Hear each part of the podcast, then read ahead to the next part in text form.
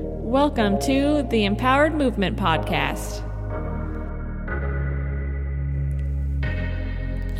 Hello, everyone. Dr. Emily here, chilling with Samson as per usual. He is underneath the table that I record on. And so if you hear any random sounds um, from the universe, it's most likely him. Hopefully, it's not me. Today's topic of the day is going to be a little bit about circus and aerial artists. Caveat I have already recorded this episode once and my computer decided not to save it. So you're going to get probably a more efficient version than the first time that I recorded it. So hooray for that. I recently have decided that I'm going to be a little bit more vocal about the niche of the movement world that I specialize in.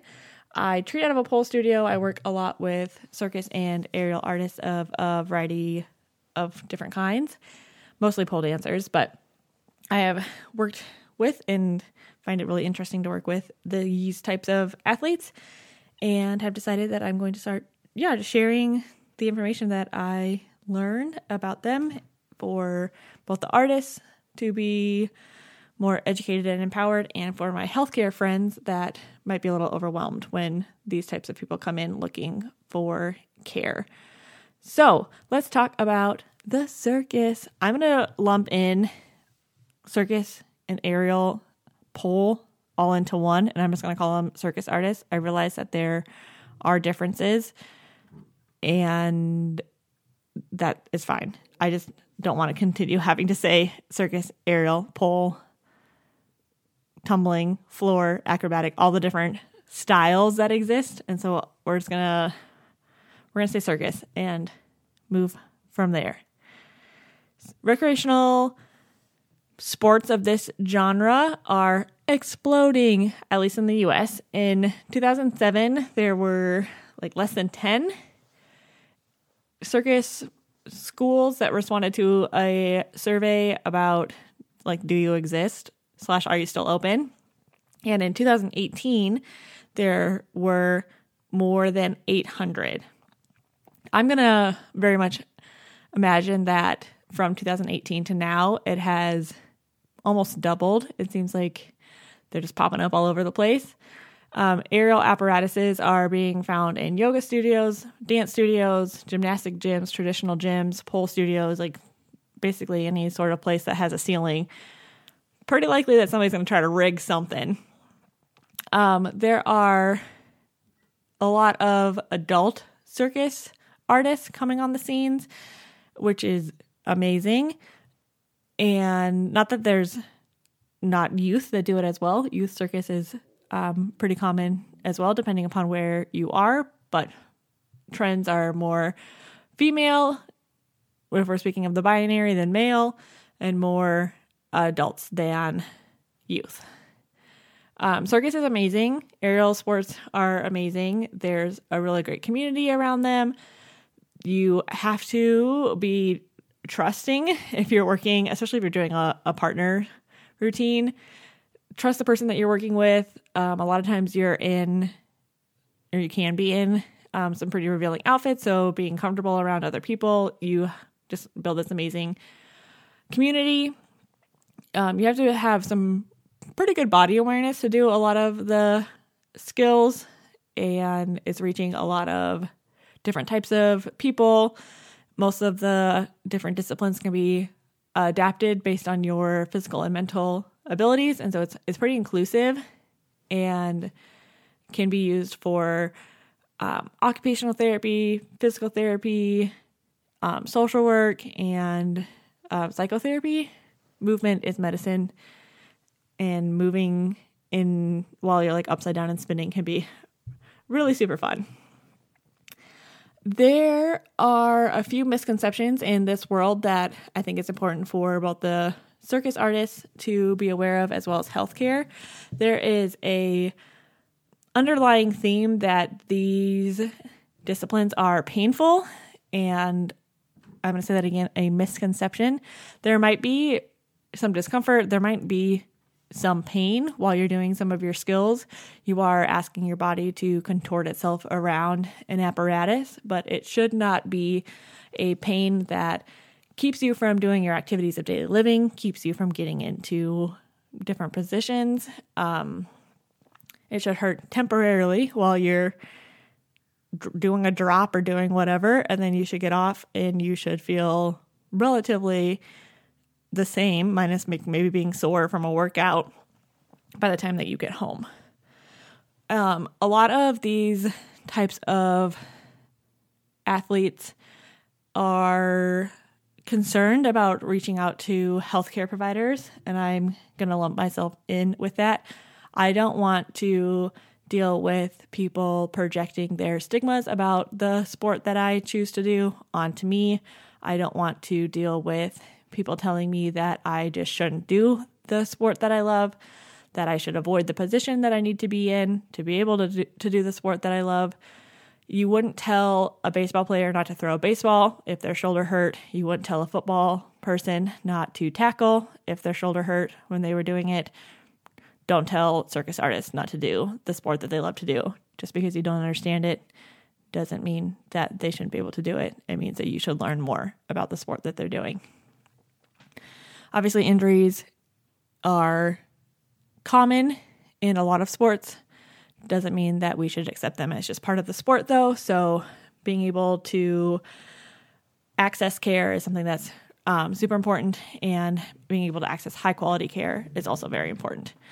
Their body is like how they do this sport, right? Which I think is almost every sport. Like you need your body to do things, but um, there's a wide range of varieties in um, circus arts. So there can be professional people, people that make um, some sort of income, whether it be from doing gigs or instructing, and they need their body to function well, or being someone that does it recreationally but still has a job that they need their body to not be in pain from. So, like, kind of both ways. There is a lack of, I'm to say, tr- I don't know if trust is the right word, maybe trust. It seems like people in the circus and aerial communities tend to trust each other more than they trust outsiders. So, a lot of times they're go to for advice, whether it be for like training advice, how do I get into this move, how do I do something, to how do you handle this injury, is going to come from within the community. And being in quite a few of the Facebook groups around the the different disciplines, um, they need help. a lot of the advice that they are given is really outdated, is really poor, and it's really sad and honestly not super surprising why the injury rates are so high because they don't really feel like they're able to get the best care. And these are high level athletes. Like, even if they're recreational, um, they can be doing some crazy things, but only doing it a few times a week. And just saying that, like, oh, they're a weekend warrior and um, kind of dismissing them is doing both yourself and them a disservice. So, when you're working with a circus artist, or if you're a circus artist yourself, going in to seek care, know that you're coming in for a reason. It's important that you are being listened to and are um, asking questions to make a connection, both the patient and the doctor, and do your best to learn the language of a circus artist if you're a healthcare provider coming in. So ask what the different moves are called, ask what um, like where they train, their apparatus, similar to what you would do for any other type of sport, which is great. Also, I feel like it's probably maybe this could be a whole nother podcast of whether you should call circus artists artists or if you should call them circus athletes. I tend to lump everyone into um, the athlete category because a lot of the stuff that they're doing is very athletic. um, I think it's really important to ask about their training schedule, their discipline, skills that are causing their concern. Um, if they're having pain during training, during activities of daily living, making sure that you're able to connect with the them like both as a person and as an actual athlete in whatever capacity that they're choosing to um, perform in or train in. There's not a lot of research when it comes to circus specific injuries and or athletes and if we're going to go down the rabbit hole of picking apart the different disciplines i guess even less every few weeks or so i will go onto pubmed and see if any more um, studies were done specifically for pole dancers since that's the population that i work the most with and very rarely is there anything. So hoping that that can change at some point the most common areas of injury, according to a few different studies that we have about this topic, um, show that the most common injury injured areas, which will depend upon their discipline a little bit, will be the shoulder, the low back slash lumbar spine, the ankle, the hip, and proximal hamstring. And it can be anywhere from like 10 to 60% of people have an injury in one of those areas. So there's definitely a need for some injury prevention slash like risk reduction because you can't really prevent injuries and for um, education and healthcare providers to be able to help this population. Um, some risk factors for injuries are, I would say, fairly common to any other sport. It includes um, mechanical slash tissue load, so do you have any muscle imbalances? Do you have the strength for the skills that you're asking your body to do? Do you have any previous injuries? Do you have any connective connective tissue disorders? A lot of circus skills put you at an end range of motion, and you need to be able to generate a lot of power and be in that position um, fairly repetitively while training. So, making sure you have control of your entire range of motion Overuse, overtraining injuries are very common. There's really not an off season for this genre of sports. Most of the stuff is done uh, inside and then can be moved outside if you have the ability to rig your apparatus outside.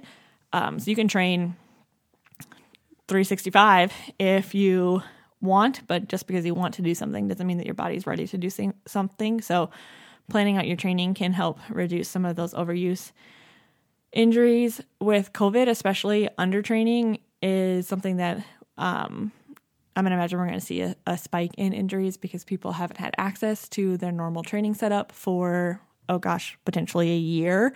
And if you've been kept from something that you love for a year, very likely you're going to go out and want to do all the things, and that can lead to um, an injury. Um, inconsistent training load is also one that I see quite a bit with people. People get the the bug, like they will very frequently be like, "Oh, I I kind of want to try this," and they'll take a class or two. Maybe they'll do a beginner series, and then they'll decide that they want to start doing this more regularly, and so they'll go from like a class or two a week, maybe to three, four, five classes, as many as their schedule allows, um, with no build up, and that can be a recipe for injury if you are not careful. A few other things that I think are important to touch on. It's important for you to um, warm up. And I'm going to take a squirrel moment and go on a soapbox for a moment. Your warm up should make you warm. Yes, I said that. Your warm up should make you warm. Static stretching for your entire warm up is not a warm up. Yes, your warm up can, can include static stretching. And if you're going to be in static positions, then you probably should include it in your warm up. But hanging out in pigeon or whatever version of the splits that you have and calling yourself warm is not a warm up. It is important for these athletes to have proximal stability, so think um, core stability, to have distal mobility and strength. And this is really important for inversions, active flexibility, initiating movement, um, and it's very interesting because when you're looking at a lot of research on like core power, or you think of a baseball player, a lot of power comes from the legs, from the trunk, and then the last like little bit will come from the actual shoulder. A lot of times these athletes don't have contact with the ground. So a lot of the initiation of that movement is different because they don't have something to push off of when you're 10 feet off the ground and you're hanging on to an apparatus. So biomechanically, the sport's kind of different. The demands are different. And I think it's super fascinating. Hopefully, you find it fascinating as well and want to learn more about this lovely niche of the movement world. I'll be sharing a variety of educational things on my Instagram at dr.emilyrausch, and Rausch is spelled R A U S C H on Instagram. Be sure to check me out over there if you have any questions. And if you are in the Boise area and want to work with me um, in person, I treat out of Ascension Pole and Dance um, a few days a week, and we can work in person. And then if you are a pole dancer looking for online performance training, I recently launched a online program specifically for you. So hit me up, and I will give you the details. We'll see if you are a good fit. I hope you have a wonderful day, whatever that looks like. And I'll talk to you in the next one. Bye.